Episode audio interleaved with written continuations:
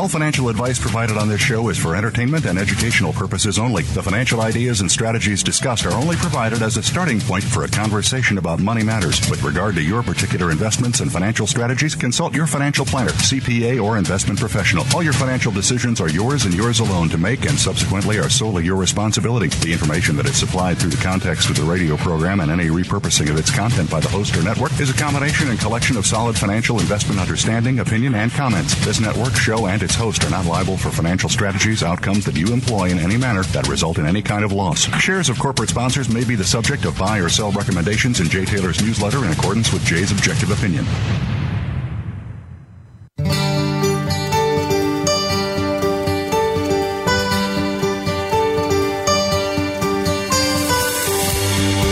Welcome to Turning Hard Times into Good Times with your host, Jay Taylor. This hour will help investors fix issues and achieve personal gain. Now, here's your host, Jay Taylor. Welcome to Turning Hard Times into Good Times. I'm your host, Jay Taylor, and I'm speaking to you from Queens, the borough of Queens in the city of New York. This is the 14th day of September 2021. I do like to remind you I am the author of a newsletter called Jay Taylor's Gold Energy and Tech Stocks. You can sign up for that by going to miningstocks.com. ChenPicks.com is the place to go to pick up on Chen Lin's excellent letter. Uh, focuses on biotechs and the mining shares as well as sometimes the energy shares. Uh, and then there's Michael Oliver who's with us today. It's olivermsa.com for his excellent letter, um, the uh, momentum and structure analysis uh, letter that is very unique. It is one of a kind, and it has been very, very good for us and for me in particular as I try to hold steady with my investments and not get whipped in and out by the emotions of markets. But uh, Michael has really been very helpful to us, and I'm glad to say he'll be with me in just a couple of minutes from now. And of course, I want to thank all of you for sending along your questions, uh, for listening to this show, and uh, for sending along your thoughts and questions to questions for Taylor at gmail.com. Questions at number four Taylor at gmail.com. And our sponsors for this week that make this show possible Novo Resources, LO Resources, Hannan Metals, Labrador Gold Corp, Lion One Metals, Eskay Mining Corp, and Firefox Gold. I've titled today's show Crescat's Macroeconomic Case for Gold. Michael Oliver, as I said, is with us. Quinton Hennigh will return, and he'll be with me in the second uh, segment.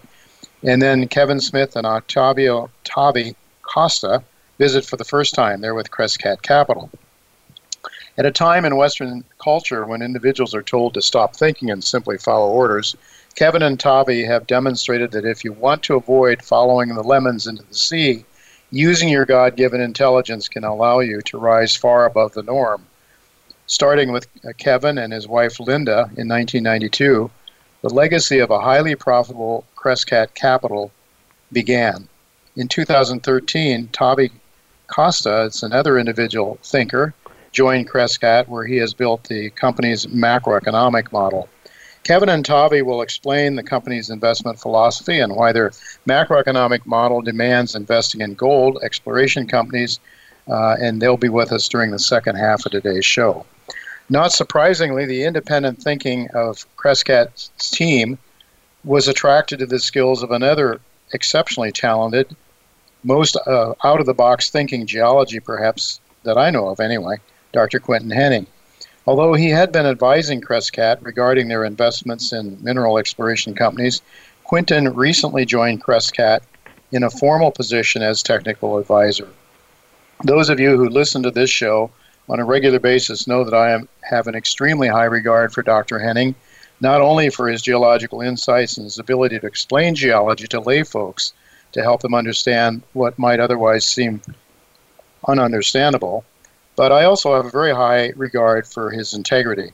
So I believe the addition of Dr. Hennigh to Crescat's team are a good reason for Crescat's gains in their precious metals hedge fund of 235% from August 1st of 2020 to July 31st of this year, and that took place despite a pretty weak gold share market the last number of months. So, congratulations, and we will be learning more from both, uh, well, from uh, from Kevin Smith and, and Tavi Costa in the second half of today's show. Quinton will be with me as well today during the second segment to talk about Eskay Mining, and that's a really exciting story. Um, a project that looks to be the spitting image of the Eskay Creek mine, which is one of Canada's wealthiest, uh, highest grade mines ever.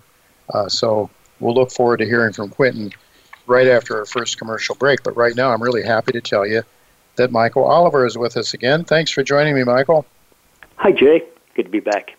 Always good to have you. You know, I'm just thinking about it. This is a complete Colorado day. You live in Colorado. Dr. Hennigh lives right. in Colorado. And, and our friends from Crescat live in Colorado. So I guess this is, we should have called this uh, a day for Colorado or something like that. But in any event, it's, uh, it's, it's a state that is, uh, I, heard, I saw just recently uh, a state that's considered to be the second most popular state to retire in uh, after Florida. So I thought that was interesting. Anyway, getting to your uh, to the topic at hand here, in your weekend missive, actually in the gold, silver, and mining letter, as well as your 360 that's 360 degree weekend report, both of those were titled were headed with the title stock market and gold. Now I can't remember you using the same title for both letters in the past anytime. So are you saying that you think we may be very close to a transition because you've been talking about this transition in asset classes away from equities mm-hmm. towards gold mm-hmm. and, and treasuries for some time. Do you think you think this is starting to happen now? Yeah, I think so. Um, the um, if you look at a, like an S and P chart, for example, just, uh, forget the momentum aspects is what we look at. But even if you just look at a price chart of the S and P, over the last several months, its rise has been what we call a zombie walk. It's just like sleepwalking. It, it, it's mm-hmm. so incremental that it's almost not real. It doesn't even mm-hmm. look like an S and P chart anymore. You know, with some ups and downs and that kind of thing. It's just like right. there's, there's no downs at all, but there's also the upside is is measured in you know decimals, uh-huh. and it, you know, in one bad day you could wipe out three months of uh, sleepwalking. Um, mm-hmm. And we're attempting to do that right now. But uh, so that the slowness in the advance indicates, yeah, the buyers are still winning, but somebody's distributing mm-hmm. consistently. And um, we see it more particularly in the leadership of the market, and that still is NASDAQ 100 and Microsoft, Amazon, and Apple, uh, which we're highly focused on. Uh, we think the, the intermediate trend is down. We think it's turned down. Intermediate meaning the kind of thing that could, you know, it's a trading type situation, not for a few days, but probably for a few weeks, maybe a month or two. But the problem is, if you get an intermediate trend decline that goes, you know, several more percent lower, you're going to start to engage or break longer term momentum trend factors. Uh-huh. In which uh-huh. case, uh, you might wave by, goodbye to the top. Now, mm-hmm. we're not looking for a March event like last year, you know, where everybody's pulling their hair out in margin calls and they're selling anything and everything. We're looking for a, a typical top uh, which is the norm is that you, you have a fighting situation. Go back and look at the 2000 top. Go back and look at the 2007 top, and you won't see a collapse. You'll see an arm wrestling match, which mm-hmm. ultimately goes lower. That's what we think we're headed for. But I think there's a lot of asset managers who appreciate that, that notion and are starting, have been starting to move assets out of stocks, which they perceive to be higher risk, less reward now after what's gone on for the last dozen years, and moving it into T-bonds just for safety, not because for yield certainly. No. But it's you know it's like cash. I move it over to cash. Well, they'll buy T-bonds, ten year, thirty year, that kind of thing. Mm-hmm. Um, and they're buying gold. Now, if you go back and look at T-bonds, I don't think ultimately that that relationship will hold up. I think T-bonds will ultimately turn down, yields will go up again. But for now, they're still an alternative to the stock market. Therefore, when you start to see bonds firm, it means somebody's buying them and probably exiting stocks at the same time. But notice when bonds made their low, back in March. When did gold mm-hmm. make it slow? Back in March. Uh-huh. So there's a coincidence there. Mm-hmm. Uh, admittedly, gold probed back down toward that low uh, in early August with that panic selling in the dark, but it, mm-hmm. that lasted a few minutes. Actually, it was a few minute yeah. phenomenon. Uh, and gold is now, you know, 1805 today. So that low in March was 1673. But anyway, so the fact that bonds and gold are firming, even if irregularly, to the point where people don't quite get the sense that they're firming, uh, that means money's moving into them and moving out of, I think, stocks. And I think now you're starting to see breakage in stocks that indicates that it's not just slowing the advance in stocks, the selling, but it's actually starting to break them down.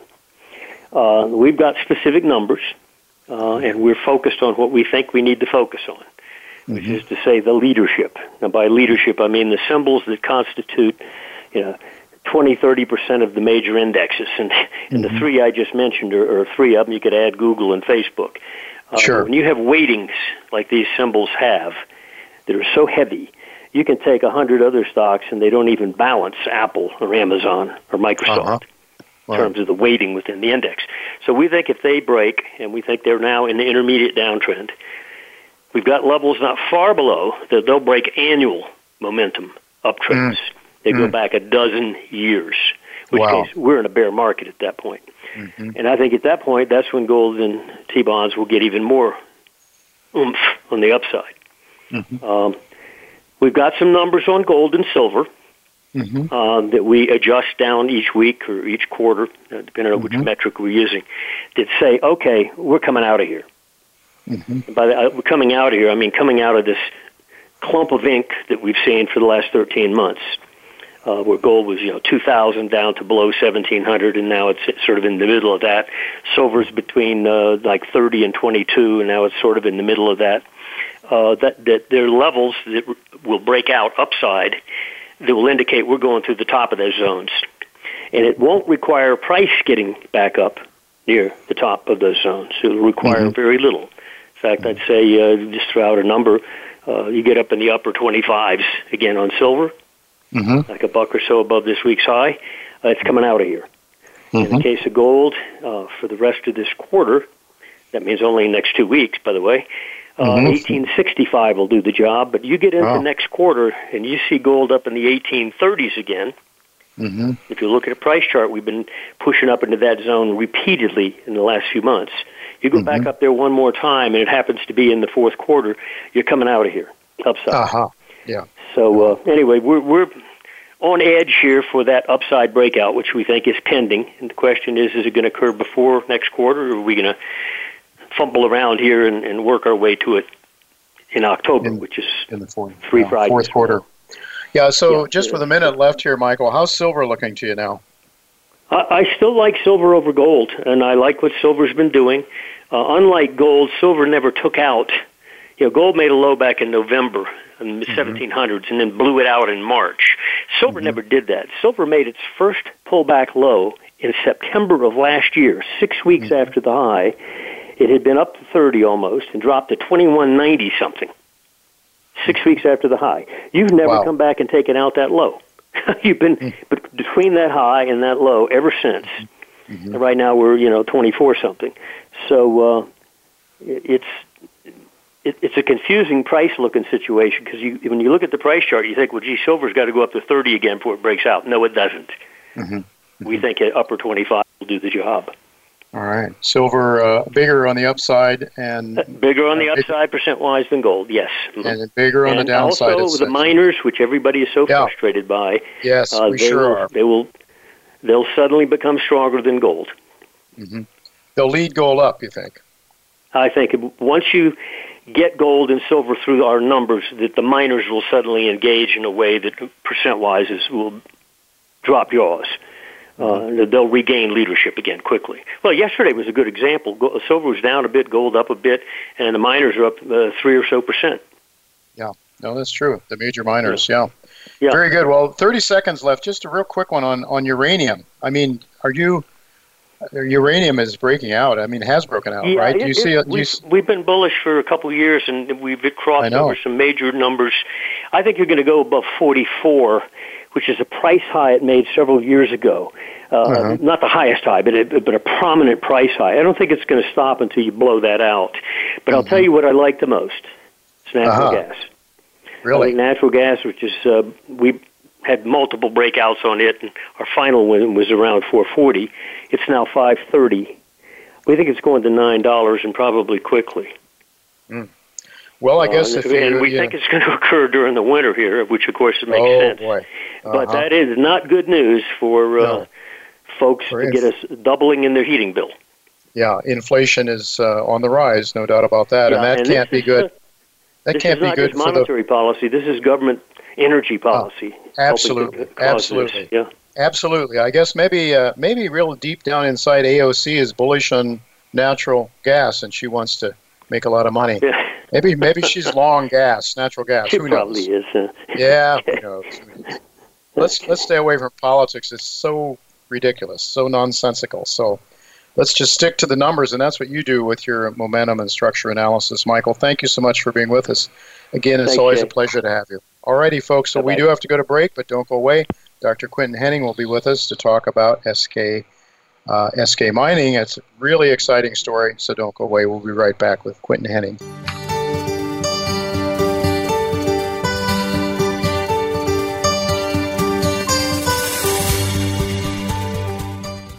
Firefox Gold is actively exploring in Finland, where recent discoveries have sparked a new gold rush. Firefox controls a major portion of a prospective gold belt, giving the company a distinct advantage for exploration and strategic partnerships. The company's strong international leadership team, combined with its Finland based exploration specialists, will put Firefox on the crest of the coming wave of gold discoveries. Firefox Gold trades on the TSX Venture Exchange under the symbol FFOX. Go to firefoxgold.com to subscribe for updates.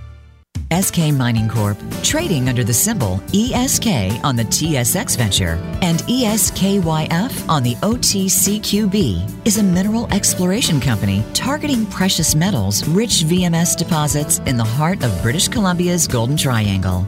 Eskay Mining controls a prospective land package totaling 130,000 acres, which lies across a geologic trend that once hosted the prolific Eskay Creek mine. With a world renowned geological team, funding in place, and shareholders such as Eric Sprott, Eskay Mining is on the cusp of a world class discovery.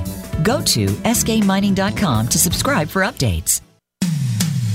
When it comes to business, you'll find the experts here. Voice America Business Network.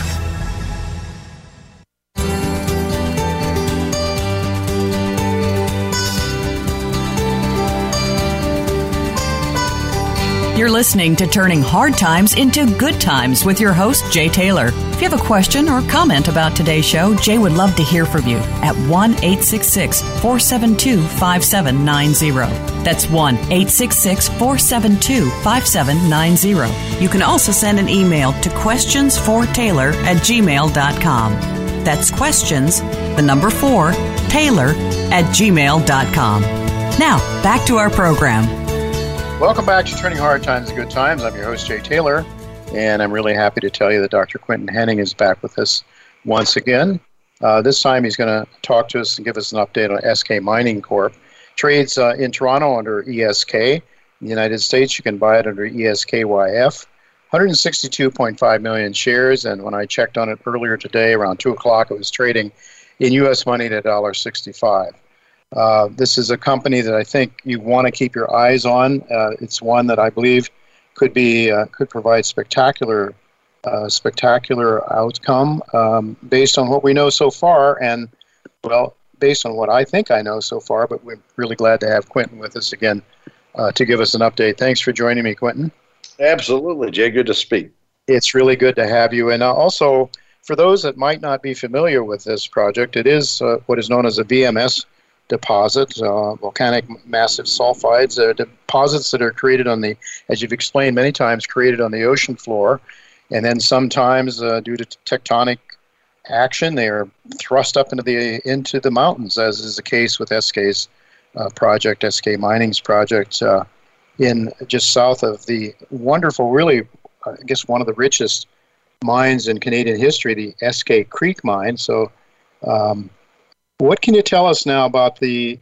You've had a very, very favorable, I mean, almost spectacular first season drill program there last year. Uh, I'm looking at, I think, one of the headline numbers from the assays that were re- that, were released in February of this year: 35.5 meters of 9.5 grams of gold and another 70 grams per ton of silver. Uh, what have you learned from last year's drill program and subsequent work that you've been doing on the ground? Uh, and perhaps what have you learned from this year's, not from the assays yet, but you've done a lot of drilling. I think you said something like two thirds of the drill program now, uh, 20,000 meters or so. So, can you give us anything new, anything we might learn today from what you know so far? Certainly. Look, uh, we put out an update a couple weeks ago, but I can give a little bit further update here. Uh, we are about two thirds of the, the way through the current drill program. We've targeted a minimum of 30,000 meters. Uh, we'll probably end up doing a bit more than that, probably closer to 35,000 meters by the end of the season. Uh, the, the crews are uh, doing very well. We got four rigs operating. And uh, the, the you know the team is basically swimming in, in core at this point. They have got uh, just absolutely oodles and oodles of core uh, piled up. Uh, the program will last until about the, the third week in October. That's usually when the weather uh, turns decidedly south, but uh, you know it varies from year to year. It might go a little longer. Who knows? Uh, it is going exceptionally well. The the drilling at TV and Jeff are are nearing completion basically, and, and now the drills are uh, testing other targets. We've been testing uh, the area to the south, what, what's called C10, and they've identified uh, some new sulfide occurrences in that area in outcrop. Uh, last year we talked about one which was called Spearhead, but the, the team is recognizing further sulfide targets down there. So uh, being light on their feet, uh, they're going to try testing a few of these with the with the drill bit, uh, which is very exciting. So we've got quite a, a, robust program going now at C10, and then the other drills are going to work on testing some of these uh, sulfide targets, or what we perceive as sulfide targets peripheral to the TV Jeff area. Mm. Got a number number of them identified. Uh, we'll these are basically going to be wildcat holes from here on out, testing new areas. Uh, but that's also quite exciting. I guess uh, to summarize what I would say, what we're seeing right now is actually a, remarkable, uh, you know, clear, c- concrete evidence that this is all VMS related. Uh, we, we see the mineralization of TV Jeff being very, very similar to that seen at Eskay Creek. We've put out some uh, pictures here recently of core that we've been seeing. Yes, it's not assayed yet. It's going to take a little patience to get to get the assays back, but um, the the visuals on it are are remarkably similar to what was seen at Eskay Creek, the old Eskay Creek mine, and now Skeena's uh, project. Mm-hmm. Uh, and we're seeing that all the way down to C10, which is remarkable. So there's, you know, I'd say concrete evidence now that uh, the VMS systems continue in that direction. Also exciting, uh, up in the northeast part of the property, uh, where we, we did our stream sediment sampling last year and identified a very robust anomaly. Uh, we followed up on the area that was highlighted by the SkyTEM. This was an area that really lit up as being a, a conductive feature, uh, likely associated with either mudstones or sulfides and we've determined that that is it does appear to be uh, uh, sulfide related. It also appears to be in the right strat- stratigraphic position mm-hmm. uh, to the Eskay Creek deposit and everything else we're seeing down at TV Jeff. So it's just uh, it's phenomenal to see a property wide um, picture of mm-hmm. multiple VMS systems emerge through this work. Uh, it's going to take a lot of uh, a lot of a lot of patience to get all the assays back. You know, 35,000 meters of core is no small undertaking. Uh, but uh, I think I think at the end of this, we're going to see some very, very, very promising uh, results, similar to those that were seen last year. Mm-hmm. So, I mean, th- I, guess through the winter, uh, December, January, February, something like that, we might start to see some some things come back and uh, but I think it's important that people, you know, I mean, I'm looking at a map of your property right now. TV and Jeff are a little ways apart, and I, as I recall in the past, you've, uh, you know, you thought that might be one, uh, one occurrence, one one uh, single system.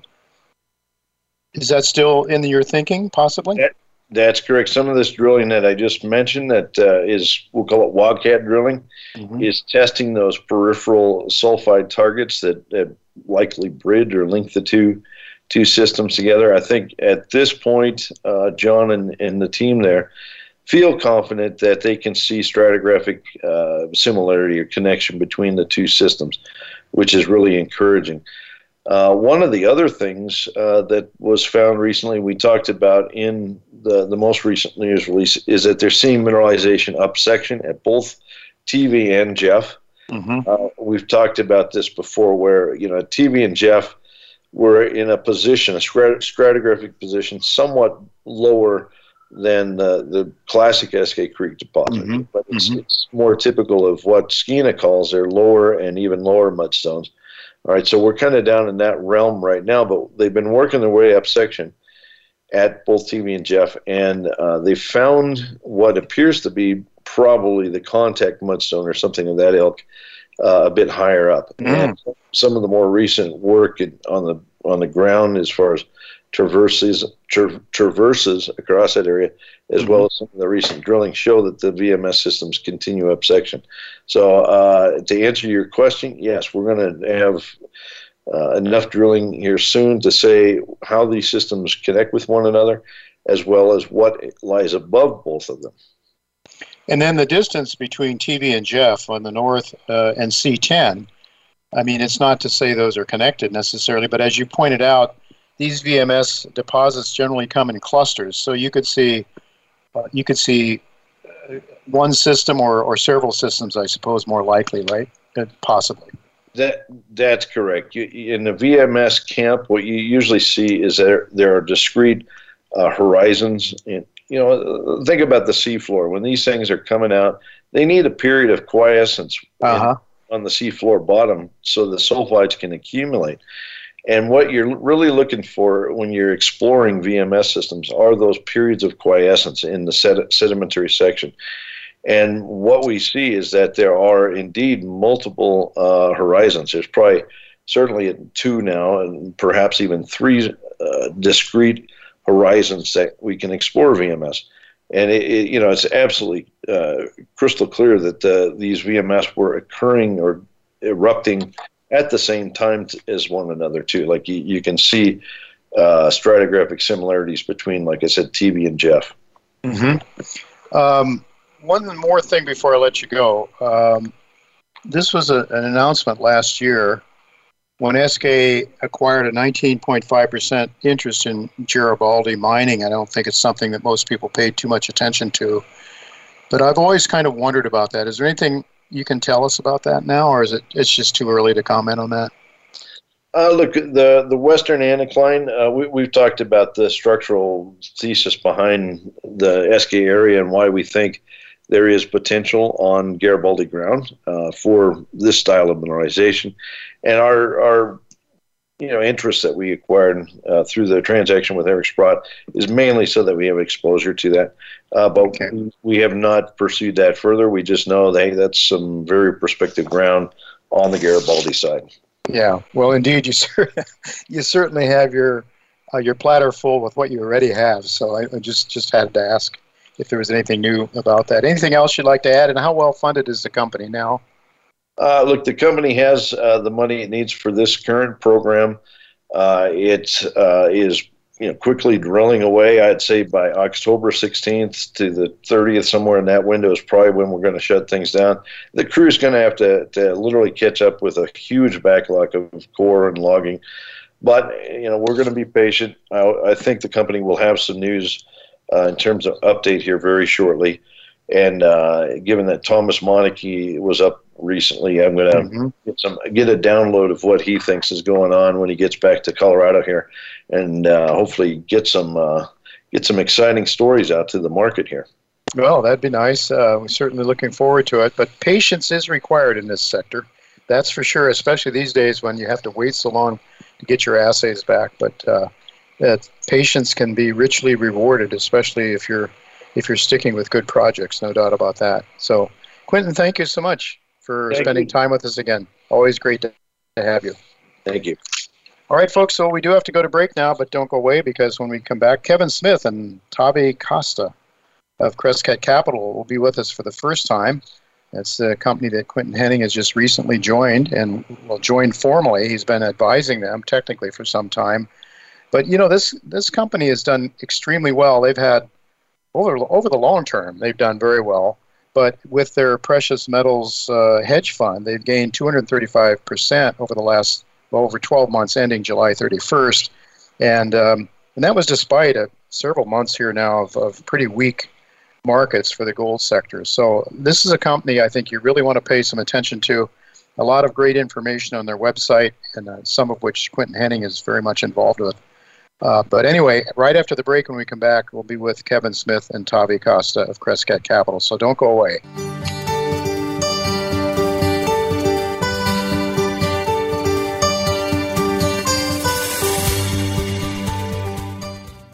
Lion One Metals is focused on high grade gold in Fiji, led by legendary Canadian financier Walter Berukoff. Lion One is permitted for production and drilling for discoveries in one of the most exciting high grade gold projects in the prolific South Pacific Ring of Fire. Lion One trades on the TSX Venture Exchange under the symbol LIO and on the OTCQX under the symbol LOMLF. Go to our website at liononemetals.com for more information about Lion One Metals and high grade gold in Fiji. Labrador Gold is an exploration company focused on its flagship Kingsway project, located in central Newfoundland Gold District. Labrador Gold's first phase drilling program has successfully identified high grade gold mineralization, including a 3.6 meter intercept, grading 20.6 grams per ton gold, and 1.85 meters, grading 50.38 gram per ton gold. The company has approximately $35 million in the treasury and is led by a world class team of CEO Roger Moss and technical advisors Shawn Ryan and Quinton Hennigh. Voice America Business Network, the bottom line in business.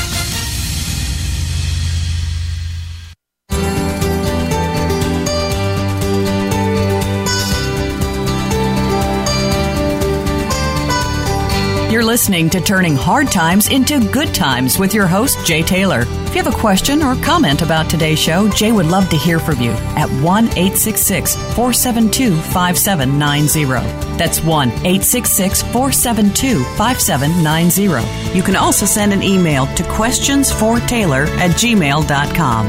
That's questions, the number 4, Taylor at gmail.com.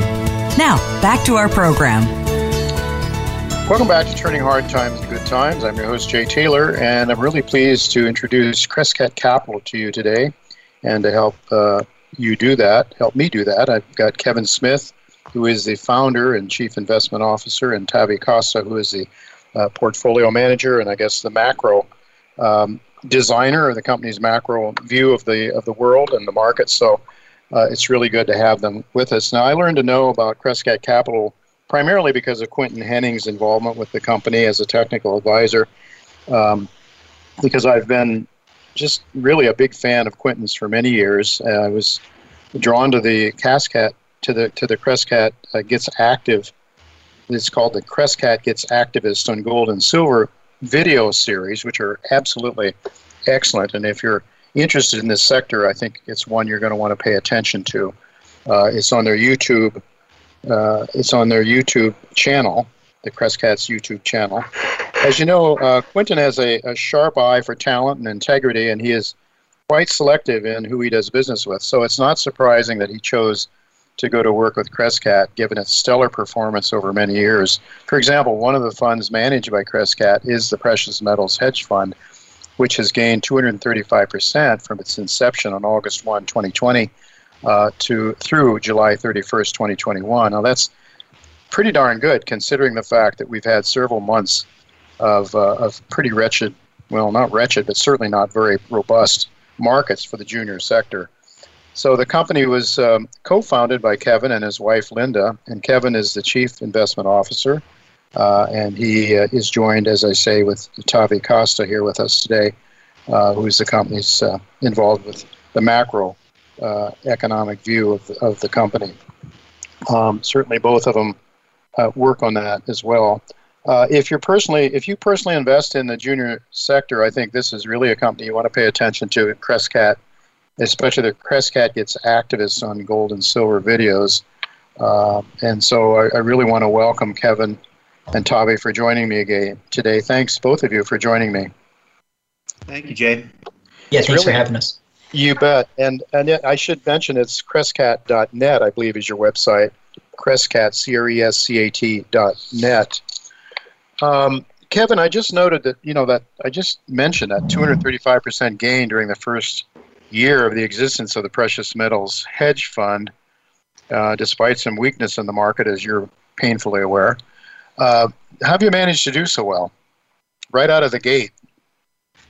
well, thanks. Uh, that's um, really uh, thanks to the the, um, the assistance of Quinton Hennigh first and foremost. I mean, we uh, uh, like you mentioned, we, it's basically been a, a, a, flat to down market for gold and silver in that one year uh, performance that we've had since we launched the fund. But um, but we've been able to uh, to do so well because we've been focused number one on the exploration side of the uh, segment of the industry where we think there's a tremendous uh, amount of uh, value, first of all, to, to get uh, to initiate positions, but also a lot of value to be created as we get involved with many um, uh, companies that are um, you know involved in making new discovery of, of, gold and silver, and with with Quinton helping us uh, direct our funds in an activist sort of way, so we can actually get money to these companies to put to uh, uh, to actually do drilling and and and make discovery. We um, have been able to um, to generate those returns, and, and, and primarily it came from uh, helping companies get money to make some some some big new discoveries, and and that, that those are companies like Eskay Mining, mm-hmm. Eloro Resources, and uh, New Found Gold. Um, just three of of of, um, of you know at least a dozen of our companies that had excellent drill results in in the last year, and have been creating value in, in the ground. Mm-hmm. Yeah, no doubt about it. And, and in a lot of your presentations, you talk about the Lassonde curve it is during that that discovery phase when really a, a, lot of percentage gains are made, and then you go into the orphan period and things slow down a little, and then you get into the time frame where you, you know, the successful companies then probably exceed their old highs. Hopefully they do. Uh, but you're primarily engaged in that. Uh, this fund is primarily engaged in the exploration sector, which of course is Quinton Hennigh's strength. So um, yeah, it's a, it's it's really a great model. I think uh, you're, and then you have somebody that's as good as he is to to work with. And also, you say activist, it means you are um, you are actively involved. And I think a lot of the companies pay a great deal of attention to Quinton's ideas and his ability to interact with their technical people, with the company's technical people, with their geoscientists. Uh, is really really what makes this work. I think. Absolutely, Quinn, Quinn's expertise is um, is is really key in all of this. He's been in the industry for for th- at least 30 years and uh, and and knows a lot about uh, about discovery. And uh, and when the companies you know really uh, are eager to listen to him and and and we can um, you know, be involved in that in that way. Activist activism to us means a bunch of different things. One of them is certainly uh, Quinton's active involvement with with the companies. Uh, you know, it's also his his involvement with helping to tell the story. Yes, and, uh, and it's our ability to to um, to put a significant chunk of capital into these companies too, whereby we can we can get um, a significant stake in what are you know small cap and micro cap stocks um, often where we can get between um, anywhere between five and up to 20 percent of the um, of the shares of, of these of the outstanding shares of these companies on a on a partially diluted basis, including the warrants that we're able to uh, uh, to strike as, as part of the uh, as part of the deals. And, and we get involved in um, in pipe deals, which are private placements in, in public securities, mm-hmm. also some pre-IPO situations. Um, but um, by investing in the in the private placements in the public securities, we're able to, to often come in at a discount to the public price and get and get warrants as, as part of the, the transaction. And, and those are just some of the extra kickers that we're able to um, uh, you know to have inside of this hedge fund strategy. Mm-hmm. Well, for sure, and I should mention it just just briefly because I, I think we want to focus primarily on on the gold and silver sectors and the exploration sectors, but it should uh, it should be uh, pointed out that you, Kevin, your firm has done very well over the years. You have a global macro hedge fund, and you have a long short hedge fund, and especially I think the long short hedge fund shows a 491% gain over well since May 1st, 2000, if I'm reading this correctly, and I mean that's pretty good because I, I mean I don't know how many guys have tried to you know go short and have you know have lost their shirts I mean, it's just been a horrible thing to try to do. But I guess what what you do is you you move it around. I mean, it's not just it's not just short. So, how do you determine when you're when you're basically short and when you're basically long? I don't know if this is a question for either of you. I'll let I'll let Tavi chime in since I've been doing a, a lot of the talking. Go go ahead, Tavi. Well, I would say that the, the most important part that we, we try to focus on is looking for pair trades and ideas that are secular uh, moving. In this case, in today's environment where we believe we're entering a long term inflationary uh, setup for the markets, uh, and you look at the investment alternatives uh, universe of, of, of pretty much any stock or corporate bond or treasuries uh, that actually yield less than inflation expectations, when you are in that environment, uh, you start thinking about the flows out of very crowded um, you know investments uh, uh, towards uh, something that has been out of favor such as commodities mm-hmm. and so that's where we came up with uh, this idea of really implementing the commodities to equity ratio you know the, we don't know what's going to cause this ratio to rise if it's commodities that will outperform uh, significantly or it will be equity markets that will uh, perhaps uh, reached a reckoning moment given the valuations where we are uh, when it comes to the business cycle and uh, or calculations of, of issues and this mismatch of uh, fundamentals and the reality uh, of, of prices today. So mm-hmm. um, I think that matching the two opportunities is, is really um, something we've done in the past, and we, we enjoy um, having the two asymmetric bets in both sides of the portfolio. Um, and then we add some other things such as uh, uh, you know, we have uh, shorts in the Chinese currency. Uh, we have shorts in the China in the Hong Kong dollar um, as as parts of uh, uh, perhaps you call it an insurance play. you know, we don't have to necessarily be right about those, but if we are, those make up a whole performance for the year. So mm-hmm. it, it's almost like a basket of, of very asymmetric opportunities that we find in the markets, and, and that is one way to be positioned. And your uh, global macro hedge fund has also performed well. I see uh, 580% since January 1st, 2006. So I, I guess um, maybe, Kevin, you can tell people the, these are hedge funds and, and the entry level because they, they are, you know, relatively modest as hedge funds go uh, the, at different levels. Would you care to comment on that? The precious metals hedge fund, the long short hedge fund, and the, the global macro hedge fund?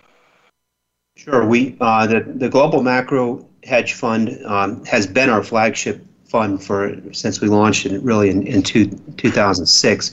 Um, uh, in the in the last year since we launched the precious metals fund, that one has actually grown to become even larger in just in just one year, which is, is pretty crazy. But it, mm-hmm. it's um it's testament to, to the exciting things going on in in that sector and in that fund.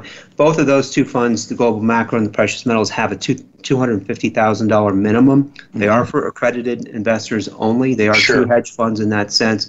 Mm-hmm. And um, and then our long short fund, which has an even longer track record, that, that was started kind of at the, at the peak of the tech bubble in, in 2000 and um, and that one has a, a 100,000 minimum, and that's focused just more on long short equity. Mm-hmm. Well, speaking of, of tech bubbles, uh, maybe Tavi, you can comment on that. Uh, I know that your letter that you sent out to your uh, to your um, shareholders or to your investors, uh, you did a comparison of the tech bubble in 2000 with the one we have now. Would you care to comment on that? Sure. This comparison was actually made by Kevin, but I can certainly uh, uh, chime in and, and, and, tell you a little bit about what the research looked like. And the, the question really was you know how much of the enterprise value of those businesses back in the tech bubble were relative to the GDP at the time. Um, and what we found is is that today we're at much more extreme levels when we look at the top companies in the tech sector. Tech companies are very profitable, but are actually less profitable on a yield basis relative to what inflation really is. Wow. We think that this this issue of of what security selection has looked like in the last uh, few years with the uh, focus on, on top line improvements uh, will perhaps shift away as cost of capital begins to rise caused by inflationary forces picking up. And therefore, we think that uh, the higher focus on profitability and cheaper stocks and fundamental analysis and value investing principles will actually take place again. And so, why we think that um, natural resource industries will become uh, a bigger part of, of the economy uh, as, as we move towards a new regime of in the markets. And so that's that's uh, we are very concerned about the valuations in the tax sector, very concerned about valuations in the market as a whole. Um, and we think that there is a certainly a risk for def- deflationary shock, believe it or not, uh, given the fact that uh, you know liquidity has so far been very large uh, mm-hmm. coming from central banks, but uh, uh, certainly we are uh, we are in a in a moment where the Federal Reserve is trapped. Um, mm-hmm. and so, what are they going to do? Um, there's a, a, a possibility of taking the, the, the path of least, least resistance, which would be the inflationary side. And so, we have an inflationary uh, uh, a portfolio focus uh, with the exploration names in the portfolio and the commodity related companies. Uh, with some shorts paired with it as part of that risk. And who knows the exogenous shock that could perhaps create a liquidity crash in, in equity markets. Yeah, who knows? And, and how do you prepare for it is a bigger question. Uh, how do you, uh, in your portfolio selection, how do you prepare for that exogenous shock that might just you know, take the floor out from underneath the markets? Well, I, I certainly have a view on what the exogenous shock could look like. I, I think it's coming from China. Mm-hmm. Um, you know, when we look at the credit imbalances in China, historically, we've never seen any economy to get to the level that we've seen China with over $50 trillion in its banking assets. Uh, and so clearly we have a credit bubble that tends to uh, implode and, and perhaps could uh, potentially have issues in the global economy as well. As we know, um, you know we've had a, a, CCP, the CCP has been cracking down on domestic companies. We've had some issues with ADRs companies in the US, and the, the change in price levels of Chinese securities have certainly been linked to a lot of the macro data in the US, which suggests that we may see a deceleration of growth in the next months or so, and perhaps even uh, a, correction in equity markets in the U.S. And so we're very focused on that. It's one of the risks that I don't think the Federal Reserve has uh, its hands on, um, and, and, and that could potentially uh, become a much bigger problem. So there's a few buckets of, uh, of, of, of shorts that we look at. We look at the very high multiple names, uh, the, the high flying names, and most, most of them are in the tech space, software space, and so forth. Uh, but there's quite a lot of other issues that we see with margins getting squeezed with our views about uh, wages and salaries growing. And so we're looking for uh, companies that don't have don't have much of the buying power and selling power, I would say, uh, and could perhaps get squeezed into margins uh, issues uh, in the following months and, and, and years. And so uh, I think those two buckets are very important right now, and we have we use our quant models to select those in order to to have a basket of, of, of high potential shorts here. Yeah. Well, we just had Michael Oliver on our first segment today, and he's also getting a bit queasy about the high tech names, the big names, the guys that have been carrying the Nasdaq and the S and P primarily on their backs for some time, and he sees also some possibilities there of, of a decline in an equity market decline. Um, what about what about cryptocurrencies? Um, how, how do you? What are your thoughts on that? I haven't really taken the time to see if you've commented on it, but uh, either of you want to want to talk about cryptocurrencies? Is there any place in your in your world for that? I'll let uh, Kevin uh, comment on it. Yep. I'll give my comments first. The the um, you know the crypto world for me has always been uh, you know, I, have been a, a, real skeptic because uh, um, you know I, I, look at it as as you know someone creating some software out of thin air and that's going to become money all of a sudden. I mean we like uh, you know we like gold and silver because it, it has thousands of years of history as a tangible asset as, as money that, that central banks own that people own and, and trade with. Um, however you know there's you know there's there's some credence. And what's interesting about the crypto world and especially the bitcoiners is that they you know they've really adopted all, all of the same you know global macro narrative uh, of, of the gold bugs that you know they mm-hmm. they call it bitcoin. Their symbol is gold. And and and it's you know in limited supply, even though it's just you know there's an unlimited number of competing cryptocurrencies. Um, you know, so so I think in, in general it's raising more awareness for the issues of, of fiat money and debt and, and the inevitable uh, inflation and, and devaluation of, of, of the dollar and other fiat currencies that we're likely to, to experience. And if and if the crypto, you know, crowd wants to adopt that that same narrative, that's okay. But I I think it's also a big sign of the speculation that's out there in the market at large and all the money that is sloshing around that the the Fed and, and the government has created uh, through the fiscal and monetary stimulus. And, and so we really need to, to be careful here, especially at these insane valuations. Um, uh, you know, there's a lot of speculation in the markets, and, and I think there's a lot of risk in crypto. And if someone has made a lot of money in crypto, and we, we have investors that have made a lot of money uh-huh. in crypto, and they've been peeling it off and putting some some with us. And I, I think, you know, that's uh, it's a good mix to have some some traditional precious metals in your portfolio too, if you're a crypto fan. No doubt about it. Uh, with I think in, you commented also in your latest letter about uh, gold relative to commodities. Gold has been disappointing for those of us gold bugs uh, compared to the commodity sector overall. Uh, would either of you care to comment on on that? Why why the weakness in gold when we have all this inflation, uh, rising inflation levels that are taking everybody by surprise? And now that one is one of Tavi's charts, so he should definitely comment on that. Yeah, well, I think the idea is is yes, gold looks relatively cheap uh, when you look at um, compared to money, the monetary base, money supply, equities. Uh, but even more importantly, is it looks uh, undervalued when you look at relative to uh, other places such as uh, commodities as a whole. And so that's uh, for me what it what it shows is that we saw it since 2018 in August we saw an appreciation of gold all the way to August of 2020 uh, that went up uh, all the way to about 75%. Uh, and then since then, we've seen uh, sort of a consolidation period. And I think that a lot of that move uh, was signaling uh, what we saw in, in regards to the fiscal and monetary disorder when it comes to central banks coming to rescue of the equity markets. Now, since then, we've seen uh, this idea of tapering uh, sort of becoming more popular. I think that has uh, partially hurt uh, gold, and on top of the issues with cryptocurrencies that have, I would say, still, uh, uh, you know, been getting a lot of momentum in regards to capital flows.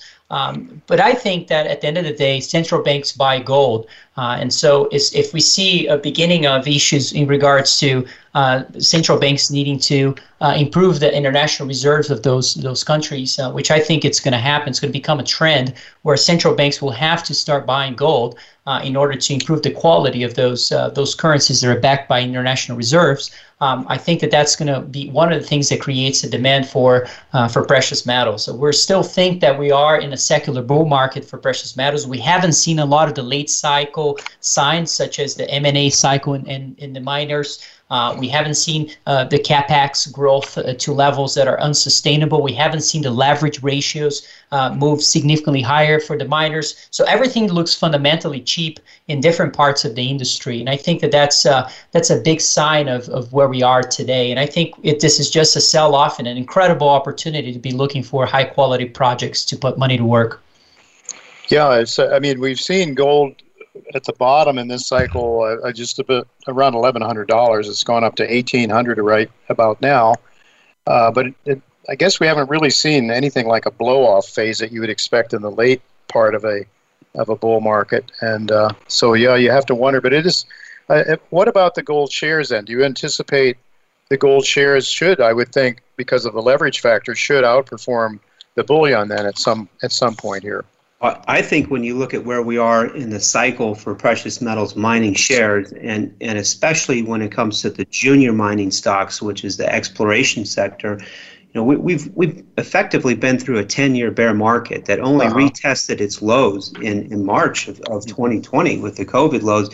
And here, just in the past couple of months, we've had had another smackdown. We, we called it blood in the streets when it was March 2020, yeah. and that was a great buying opportunity. But we, we, we kind of have another one of those blood in the streets moment here in, in terms of what how the juniors have sold off on this idea that the that inflation is transitory and that, yeah. that the Fed's getting ready to taper anyway. And and we think it is just still so early in, in a new market because the, the majors have underinvested in replacing their reserves, and they're going to have to go to the juniors if they want to increase their their production, if, even if they want to maintain their production. And, and it's a very bullish setup for gold and silver in general, but for the junior miners, it's an incredible setup.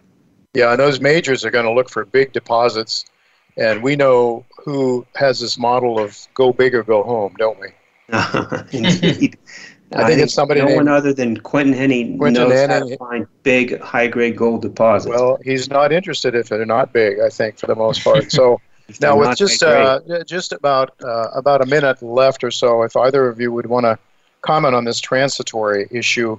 I mean, it, it seems to me if we went into a bear market, I mean, if we went into a stock market decline, we might see some of that. Or, or, or Tavi, you were mentioning any number of, of things that could happen, exogenous factors that could, you know, pull the, the, the floor out from under us. But maybe real quickly, if you'd like to just comment, what are your thoughts? Is this a transitory, of course, and it's not going to go up every month, but is are we in a new stage like the 1970s of much higher inflation? I have to I have to comment here because I, I really do believe, and I, I think Tavi shares this belief that we are that, that we're entering a stagflationary uh-huh. environment, not not a deflationary environment. I mean, our bet is on inflation, but but when you look at other stagflationary periods like the 70s and like that 73 74 bear market, we haven't seen one of those since 73 74.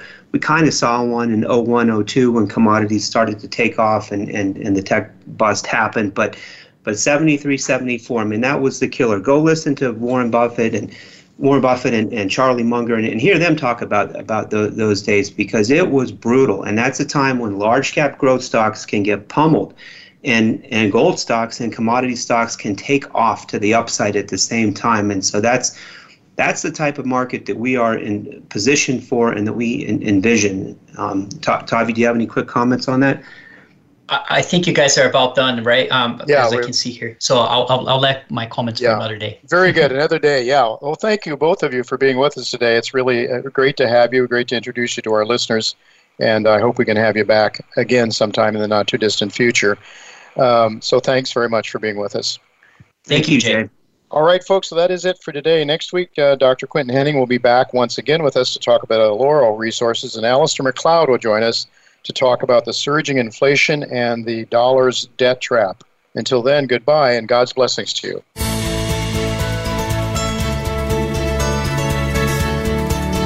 Thank you again for listening to Turning Hard Times into Good Times with Jay Taylor.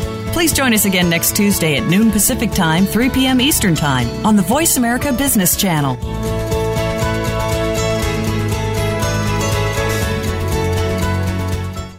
NV Gold Corporation, trading under NVX on the TSX and NVGLF on the OTCQB, is a gold exploration company focused on uncovering the next multi million ounce gold deposit in Nevada with an aggressive exploration season ahead in 2021, a tight share structure, strong management ownership, key strategic investors, a globally recognized technical team, report coverage from industry gold experts, and a strong treasury. Visit NVGoldCorp.com to learn more on this exciting story.